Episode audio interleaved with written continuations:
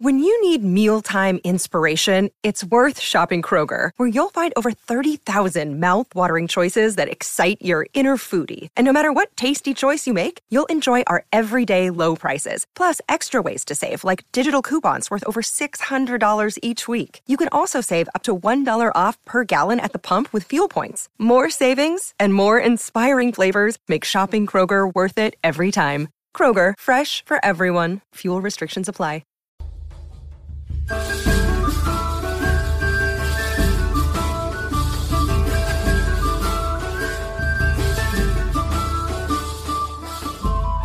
Hello and welcome to Oh What a Time, the history podcast that tries to decide if the past was absolutely rubbish. I'm Chris Scull. I'm Tom Craine. And I'm Elis James. Each week on this show, we'll be looking at a new historical subject, and today we're going to be discussing the classes of Victorian Britain. The upper classes, the middle classes, and some of you will be ahead of me, the working classes as well. the job lot. Well, when you got to working classes, people were really hoping you'd say working classes all went, yes! High fiving. The upper classes, the middle classes, and Fanny Blankers-Koen. All right, so we're going to be talking about Victorian classes. But before we get into that, let's have a little bit of correspondence. Thank you to Billy Lucas, who's been on. And he's from Dagenham, Billy Lucas, and he says, I was a boy from Dagenham. Although my mum wasn't a sugar in tea drinker, I was very often given tea in a baby bottle as a toddler, and it was definitely quite normal in my very large extended family in Essex. So I think this may well be an Essex thing, but always seemed perfectly normal to me. I think we've got to the bottom of this. It's something that occurred only in Essex.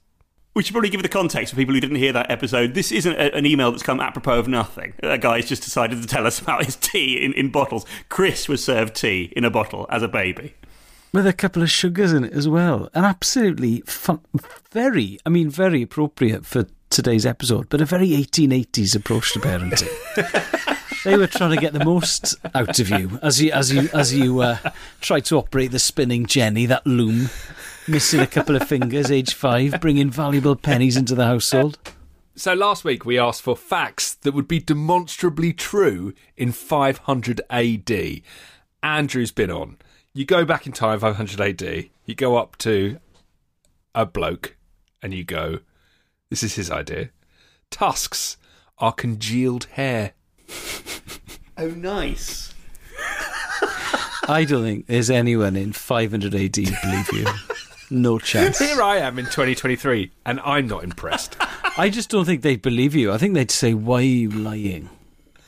Yeah. Where are you from? Wearing these crazy future clothes? Your teeth are in fantastic, Nick. And why are you lying to me about that of all things?" I also think, Elis, that at that time they'd have had more important things to be dealing with than facts. I think survival, basic survival, saying, I haven't got the time to deal with this. You're hustling someone who's been fighting off a woolly mammoth or whatever. exactly.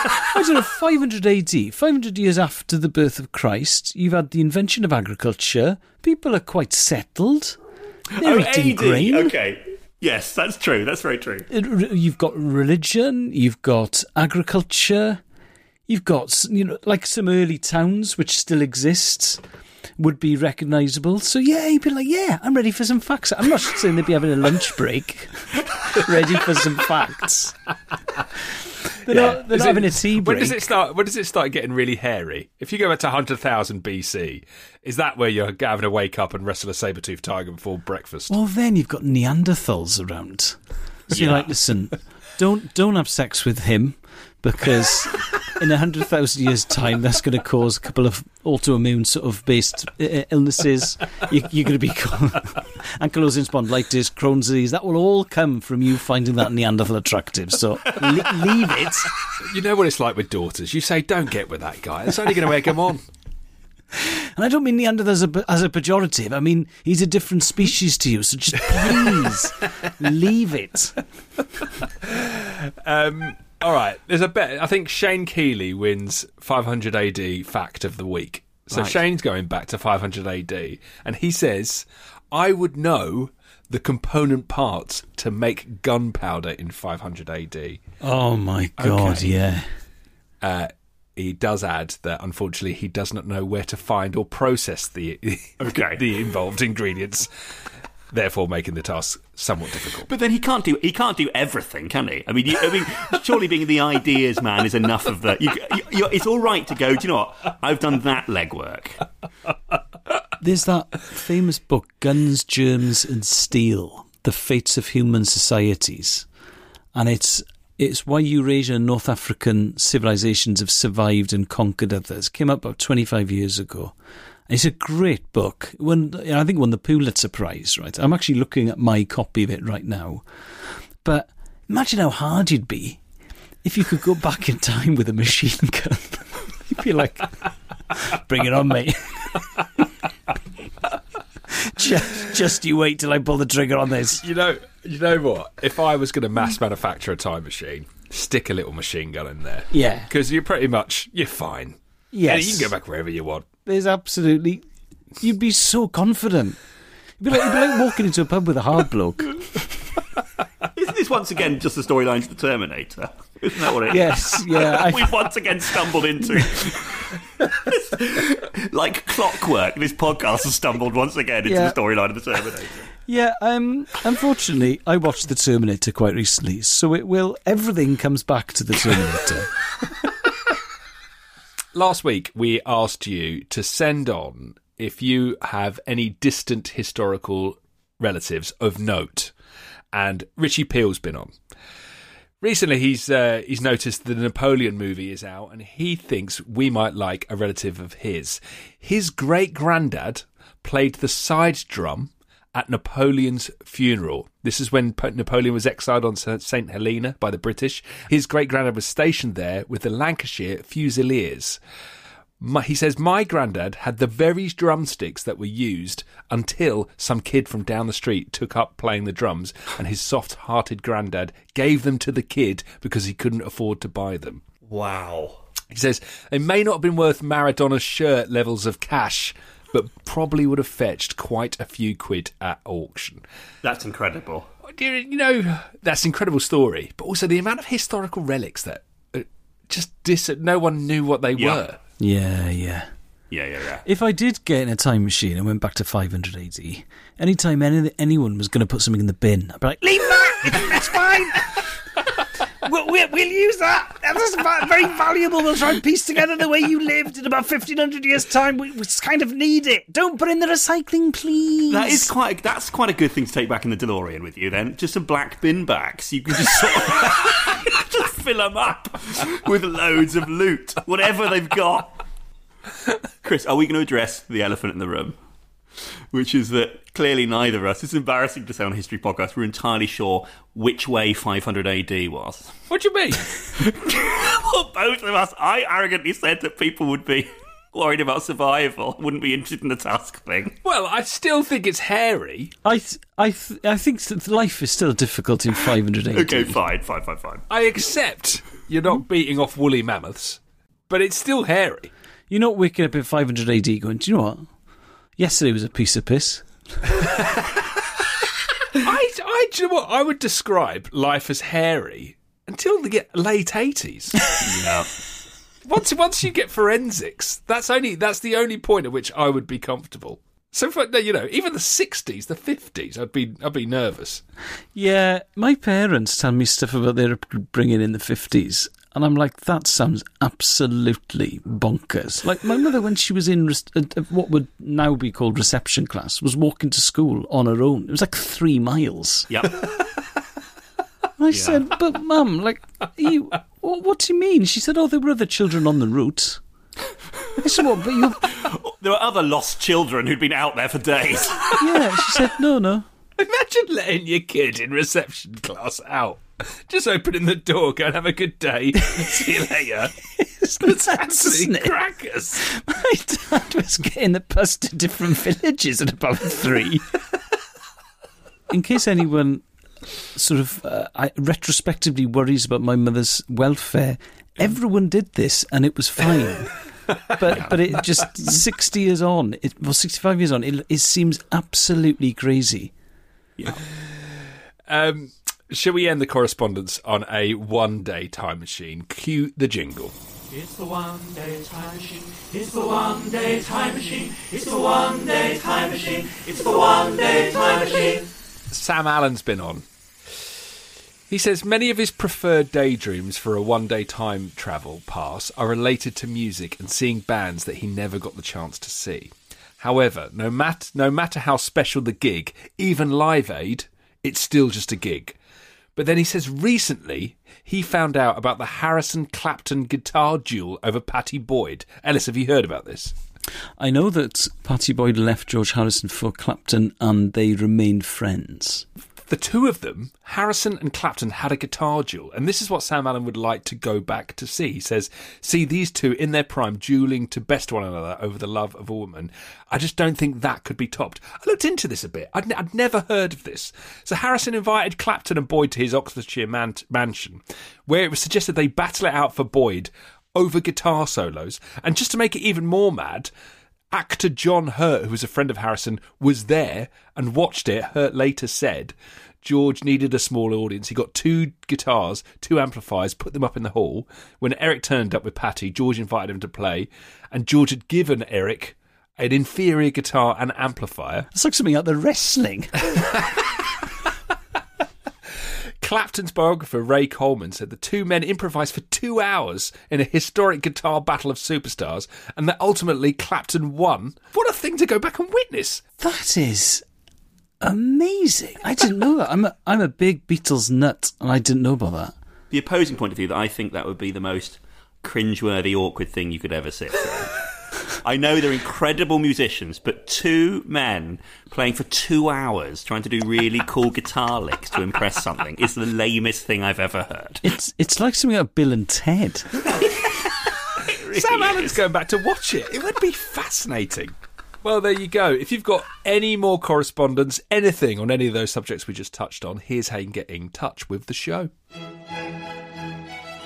All right, you horrible lot. Here's how you can stay in touch with the show. You can email us at hello at ohwhatatime.com and you can follow us on Instagram and Twitter at ohwhatatime.pod. Now clear off.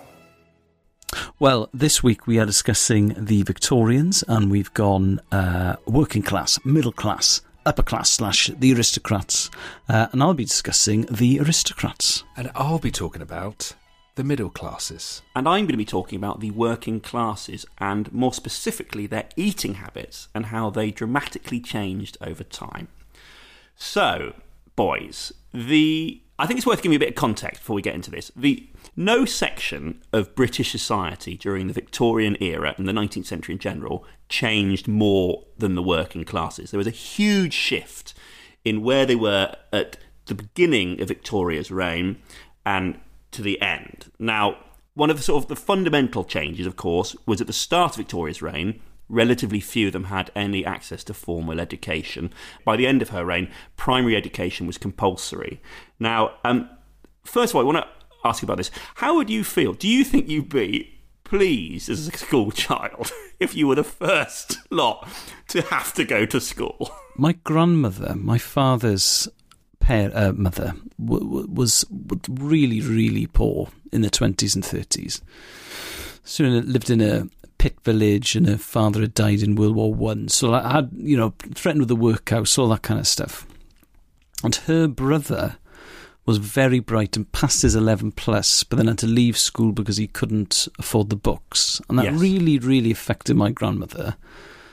Um, so fast forward to the 90s, when I was at school, and I had quite a lackadaisical attitude to homework and revision, and she would, she would, she would almost be in tears saying, Your Uncle Will would have loved to have had your opportunities.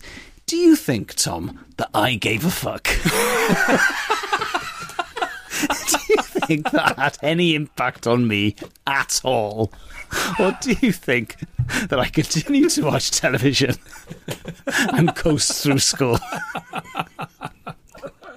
So this was kind of one of the, the fundamental changes was uh, the access to education. But the other one of the other key changes in the experience of uh, being uh, poor or working class in Victorian Britain was the way that they ate. So life, I think we can agree, if anyone's seen watched any documentaries or seen Oliver, any of this lot, you realise that life was hard, basically.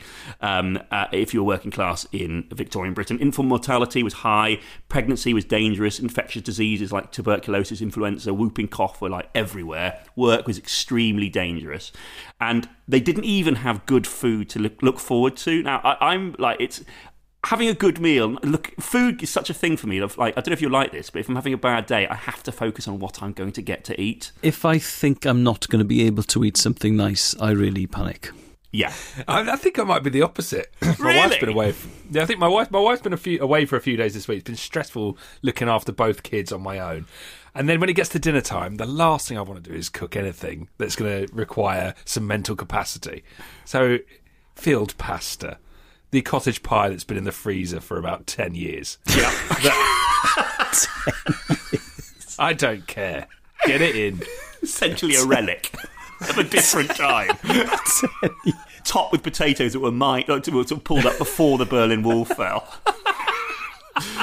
so so food was kind of it was interesting they they, they the part of the reason that uh, eating was not that fun during the early years of Victoria's reign was because um, food was so expensive, and that was partly because of the Corn Laws kept food prices artificially high, and a lot of workers were paid a proportion of their wages in the form of credit that was only spendable in company stores. Yes, big thing in Wales is the truck shop. Yes, exactly. Yeah, the yeah. trunk shop. Yeah. So so you couldn't go and spend your money wherever you wanted to. It was these these particular stores that were run by the businesses that you worked for, and often the food there was adulterated. So, give you a couple of examples. See how you feel about these.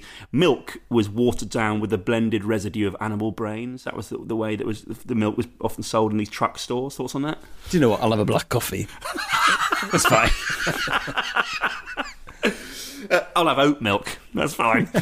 and then generally, if, it, if they weren't buying from the truck stores, people had to rely on local seasonal vegetables. So the cheapest being the onion, which was half a penny for 12. So onions basically were eaten with everything. Now, I'm a fan of an onion. I've got a problem with that. Thoughts on that? Are you pro onion? A friend of mine, his dad, thinks that society needs to be completely reordered. So that basically we go back to walk into work, no long commutes, Yeah. And that we and then we start cooking our own, uh, eating our own vegetables that we've grown ourselves. So you only eat seasonal produce. Okay, so I could tell you in my London garden, I could grow a maximum of four carrots. That is the, the space that I have available to me outside. I could not make a salad with the amount of earth that I have available out there to be one meal. It'd be a year's work for one meal. I've got. A, I've, I tell you, I've been running. I've been having running battles in my garden. I've got a pear tree, and the, all the local wildlife has been coming to pilfer from it. So I caught. I had loads of pears on it, and then one day I come down. I was like, "There's about a third of these pears are missing." And then one day I caught a squirrel, like stealing the pears of my pear tree. I chased him out with the broom. This morning, I was sat there eating some scrambled egg, looking out into the garden. Two parakeets flew down. One parakeet started eating the pet, and then the other one started having a fight with the one who who started eating this. I had to again chase them out. Is it worth We mentioning should- you, you live in the Galapagos Islands? Um, we should point out that parakeets, bizarrely, are it. Uh, there are thousands of them in London, and I don't know Yes. how. It's they've they are far and wide. And until I lived in London, I thought that was a joke. I thought that the, the entire city of London was taking the piss, but no, they are bloody everywhere. They're all round where I live in East London. Have you heard the big? Here's the half-remembered historical facts about the parakeets. That Jimi Hendrix had several and Yeah. released them. That's a popular rumor. Have you heard that? I have heard yes, that. that is the a other one was that they rumour. were they brought them into film to make a film and they escaped. Oh my god! The real history lies in the film of The African Queen in 1951. The film stars Humphrey Bogart and Katharine Hepburn were filming Isleworth Studios. The director, John uh, Huston, wanted the film to look as realistic as possible, so he ordered for a flock of parakeets to be brought on set ready for their appearance on the silver screen. The birds became bored of waiting and they, they escaped, and they've grown stealthily in number ever since. How would you mean they got bored waiting on? So he's, he's looking at a flock of parakeets. Going, We're losing them. We're losing them. Can- Do you want to? Do you want to hear a story of one of the most mortifying things I've ever done? Which Yeah. is, I was in a movie a few years ago called Gloves Off, which is a, a British comedy movie about boxing, and the one of the leads in it was Ricky Tomlinson Oh, from yeah. the Royle Family. Yeah. Now, I was in my trailer, and um, I went and had a wee, used the toilet, and then I Oh, pressed the flush, and the flush didn't work. The wee was still there, but there was a loud noise. I didn't know what was going on. I thought uh, maybe you just need to wait for it to power up. I kept the button down, and then I heard, "Oh, whoa, whoa, what's going? on? Oh no, what's going on? Oh no, oh no!" I was like, "What's going? on? That's a bit weird." Still get the finger down. Someone came banging on the door. Open it up. What I was doing was. My trailer was joined to Ricky Tomlinson's trailer, and I was moving the central partition wall and making his room smaller and smaller and smaller. like in Indiana Jones, you know that scene? So his desk was coming in on him, everything was falling off the walls. He was going like, oh no, oh god, oh no. you nearly crushed Ricky Tomlinson. It was like it was like the width of Ricky Tomlinson. I thought you were going to say that you did a film with Ricky Tomlinson and Ricky Tomlinson got bored and escaped, and that's why there's flocks of Ricky Tomlinson all around London. But he survived. That's the main thing. Okay, should we get back to Victorian food? Now, Yes. meat wasn't an option for um, the Victorian poor because it was so expensive. Fish actually was. So, a lot, lot of fish was eaten, especially in coastal uh, towns and villages where cod and haddock uh, was eaten a lot. Uh, and in London and in cities, shellfish. So you can see this in the Yeah. East End of London. So cockles, mussels, whelks, oysters, and of course Yeah. jellied eels. I mean, have you tried jellied eels, Chris? You grew up in the area where they're sort of sold. Do you have you tried them? Where they're sold. Well, there is. A, there's a shop round the corner from you. Well, there was in Wanstead that sold them. I find them disgusting. Well, the way they were sold then, which I find quite funny, it was it was from street vendors. Um, you would be served your jelly eels in a cup, and you could put vinegar on it if you wanted, or a bit of butter, which would cost extra. But you had to eat it quickly because the vendor would need his cup back. God. I think eating eels is one thing, but being forced to eat eels at speed. Well, the gut, well, the big queue behind you is like tutting. And if you're worried Oh. about hygiene, the vendor would sometimes dip the cup in a bucket of dirt, dirty water before giving it to you, but he often wouldn't. I, I think at that point, it's not rocket science. I'm bringing my own cup.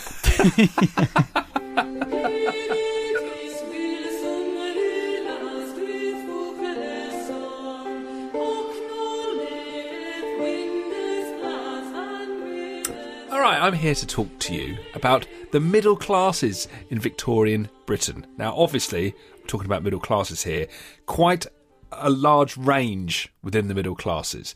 You have at the very top the upper upper middle classes, the gentry, likely kind of landowning gentlemen, women farmers. There's some of them may even have titles, a knighthood, for uh, for example. They may earn an income from the land, and then you've got down at the bottom the kind of lower middle classes, the petty bourgeoisie, the white collar workers or small business owners and shopkeepers that could be found everywhere.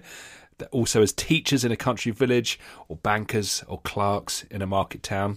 I remember the day um, I we learnt about Marxism, and I remember saying to my dad, my dad grew up in a flat in Ilford, next to the 0406, if you're over that way, those tall ones. Five of them in like a two bed flat. And uh, he was quite proud to be working class. And I remember saying to him, uh, I'm learning a bit of Marxism. I said, Well, because my dad owns a factory. I was like, Well, you own a factory. You own the means to production. Technically, you're middle class now. And he was violently angry. Like, I'm not. Oh, I'm not. No way. Yeah, Wow. it's um, it has an extraordinary impact on the British psyche class. Mm. And if you if you are told that you are not the class you think you are, or relate to, or identify as, that can cause Yeah, it's, it's yeah, yeah. People people get can get really wound up about it. So the so the middle classes in Victorian Britain are kind of defined as a, as a society that has kind of a group of people that have no choice but to work. Yeah. But its members in the middle classes were able to secure jobs that were overall far more pleasant than those taken by the working class, and therefore they could also ascend the social ladder a bit easier. If you want a good example of the social backdrop of a late Victorian middle class house, apparently Mary Poppins and the Banks family, that's a really good example. You've got maids. The bourgeoisie house was designed to show off again this thing about status, demonstrating your status. The middle class middle class bourgeoisie house was designed to show off possessions and the new riches of wealth made in the professions. Everything was solid and beauty meant decoration. So the middle classes in Victorian Britain famous for dollies and drapes, wallpapers, cushions scattered, the latest magazines on the coffee tables, bookcases containing all the right, right sorts of things, household manuals, collections of the three volume novel, the so called triple decker, sheets of music, and there was always a piano in the bourgeoisie home. And uh, just to establish my newfound middle class roots, we had a piano growing up. And if you need, Old MacDonald had a farm banging out, I can do that on request. God, it sounds like a great life. Lovely, isn't it? Okay, so you're in so far. Yeah, big house. Ev- everyone can see your stuff. It sounds fabulous. Yeah. So here we go, right? This is the thing. It sounds great, but middle class life in Victorian Britain, as now, has a vulnerability in financial failure. Bankruptcy haunted this section of society like no other.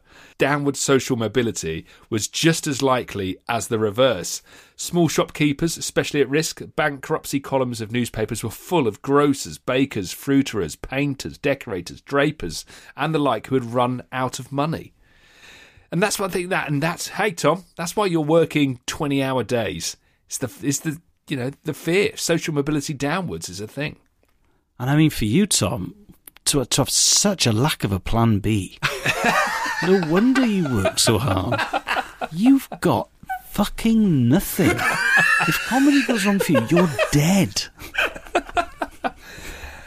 Yeah, we, I, I, we want to make this more about Victorian Britain, but I have to tell you, Tom, you are on the precipice.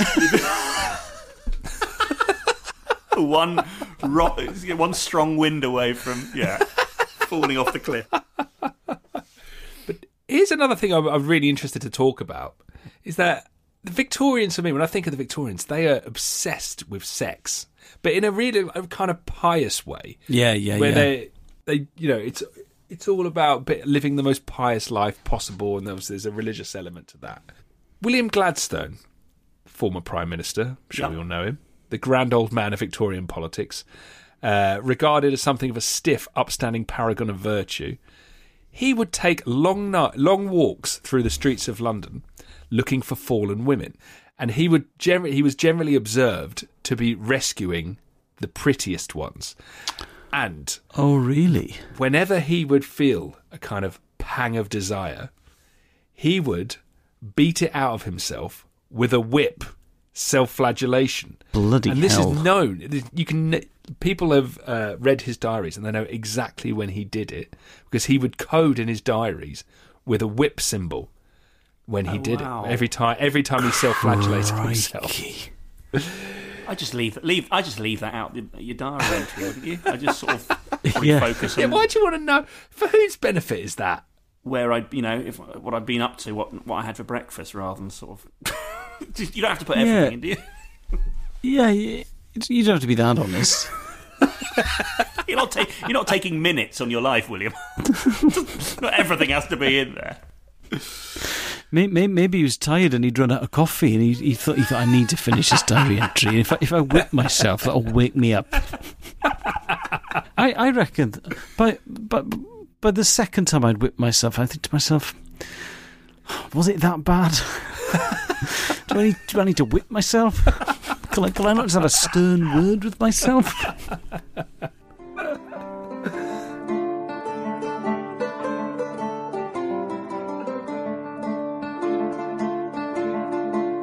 Right, well, I am going to talk about the upper classes, the aristocrats. Now, the interesting thing with the aristocracy, I've met working class people, I've met middle class people.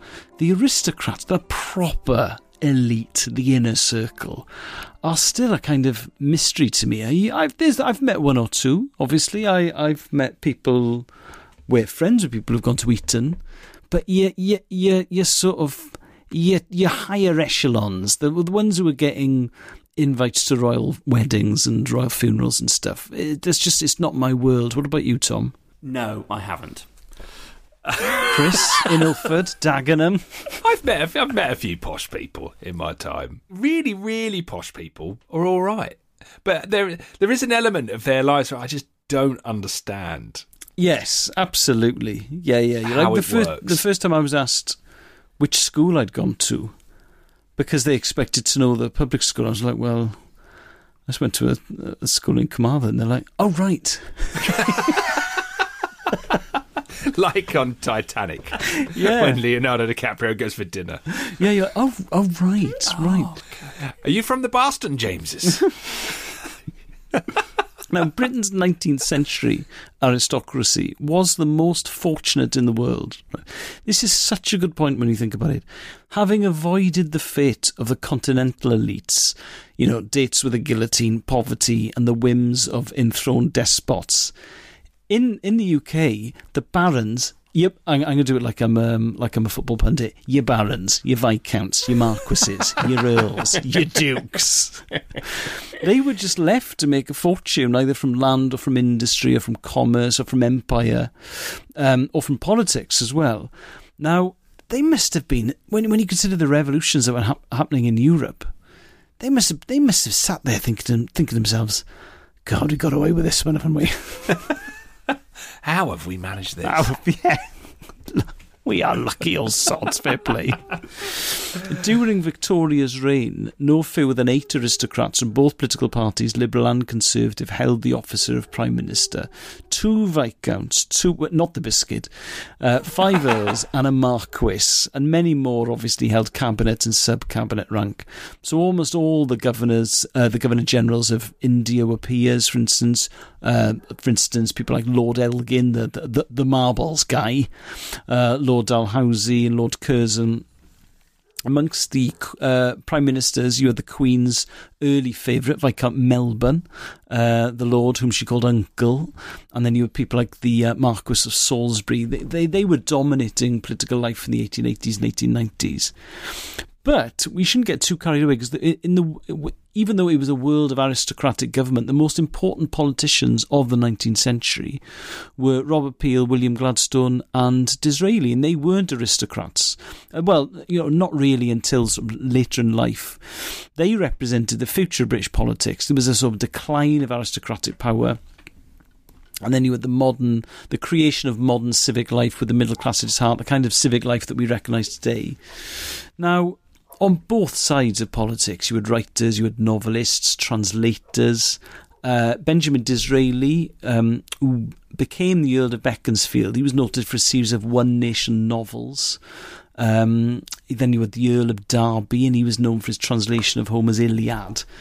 So a bit, a bit like some politicians I could name uh, today. They had stuff going on on the side. do, do you know, like, um, when I think of the Prime Minister or any kind of like modern leaders, so much of what I think about their job is is like defence and really sophisticated, sophisticated network of communications and. You know, I imagine their office are very busy, very, you know, a lot of technology there, and everything is kind of finely tuned down to the second. And when I think about prime ministers in this era, are they just sat doing like, you doing nothing most of the time? What are you doing? Just having chats. Just walking around having chats. Yeah, I mean, it must have been. Obviously, of course, it was hard. Yeah. It's just I don't know. I, I, I don't know if the, the if the press had the same sort of impact on policy.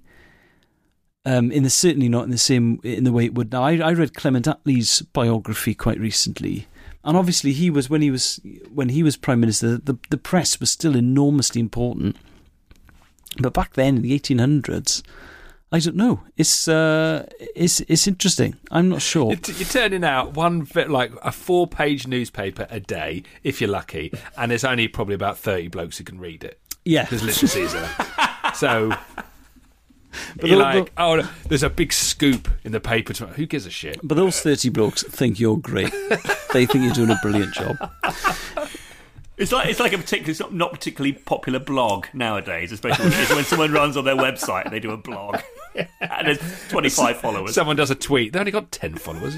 Now, it's easy to forget the aristocracy of Victoria's reign, which is 1837 to 91, was a tiny fraction of the population. So mid century editions of Debrett's, which also included knights and baronets, run to a sort of 700 pages.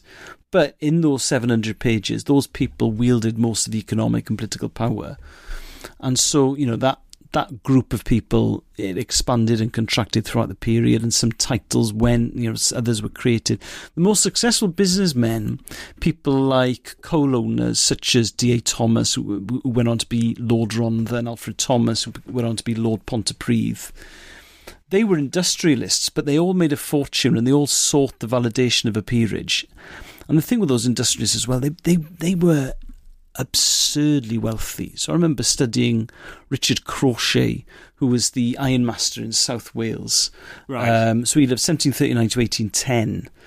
So when Wales was industrialising, he was the one, especially in this sort of the Merthyr area, was the one making the, the money out of it. Like he was a partner uh, in the business that started the Cyfarthfa Ironworks in Merthyr Tydfil.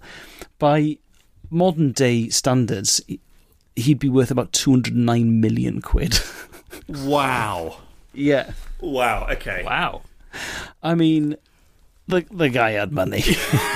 The, pay- the guy had But paid off his again- mortgage. yeah. Here, this is a question we've posed before. What are you spending that money on? Yeah, I remember when we did I did I studied him for my GCSEs and I remember we were given a kind of inventory of his house and each doorknob was worth a thousand quid and all that kind of stuff.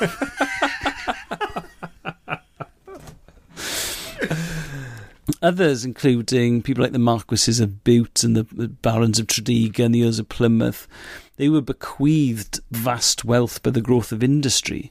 So this arose because the value of previously very provincial parcels of land, particularly in places like South Wales and the north of England, land which up to that point, up to the Industrial Revolution, had been home to tenant farmers scratching a living. The wealth, the, the value of that land in, increased exponentially once coal and iron were discovered and extracted. So you, if you owned that land, uh, suddenly then you were sitting on an absolute fortune. How interesting.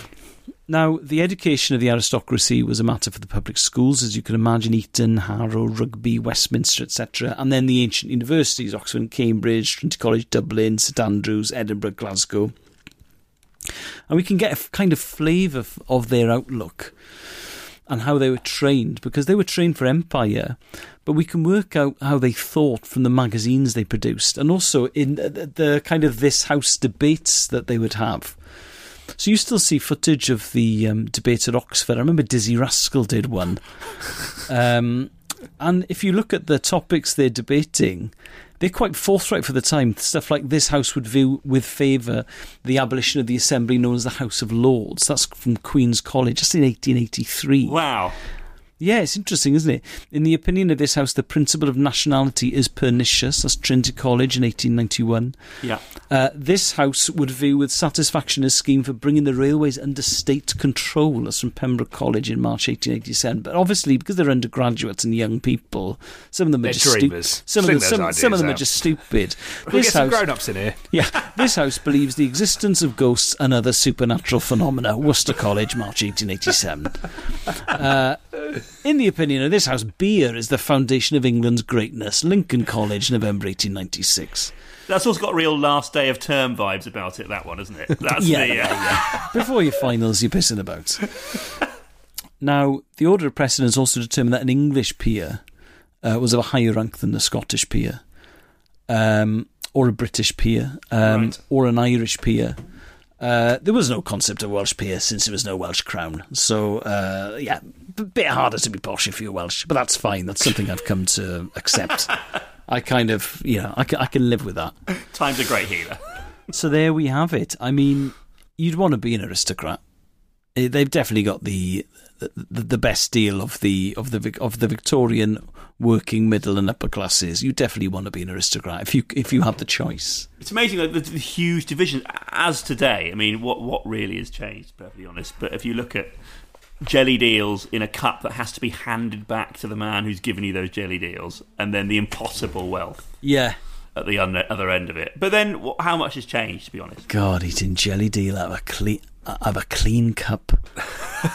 Doesn't- life doesn't get any better.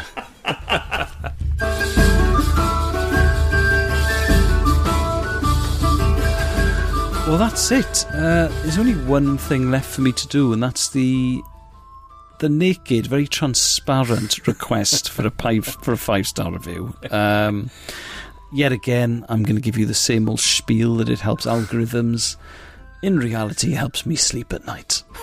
I look at your five star reviews and I think to myself, finally, I've achieved something. I can go to my grave. And uh, I've talked about this a lot with John Robbins the idea of a digital gravestone, which is just my five star review scrolling on a gravestone for the rest of for, the- for the rest of time. People are like, oh yeah, yeah, yeah. Oh, what a time was a good podcast. Look at that. Do you know? You know, there's this trend in Japan for tombstones that have QR codes that link to YouTube videos of the individual's life. Maybe your QR code could just link to all the lovely reviews. Oh yeah. Is that true? That sounds. Oh yeah, and people people people walk past my digital gravestone and go, "That was a life well lived, wasn't it?" Average of 4.9 stars. Look Very at all good. of his podcast reviews. I'd, I'd have a QR code that just links to that scene where Del Boy falls through the bar. I think that's just quite nice and enjoyable. That if you're in a place in a place of grief, maybe that's what you need. Yeah, yeah. Everyone Just a- finds that funny. Just a link to my favourite memes. All right, that's it for this week. We'll see you next week. Bye. Bye. Goodbye.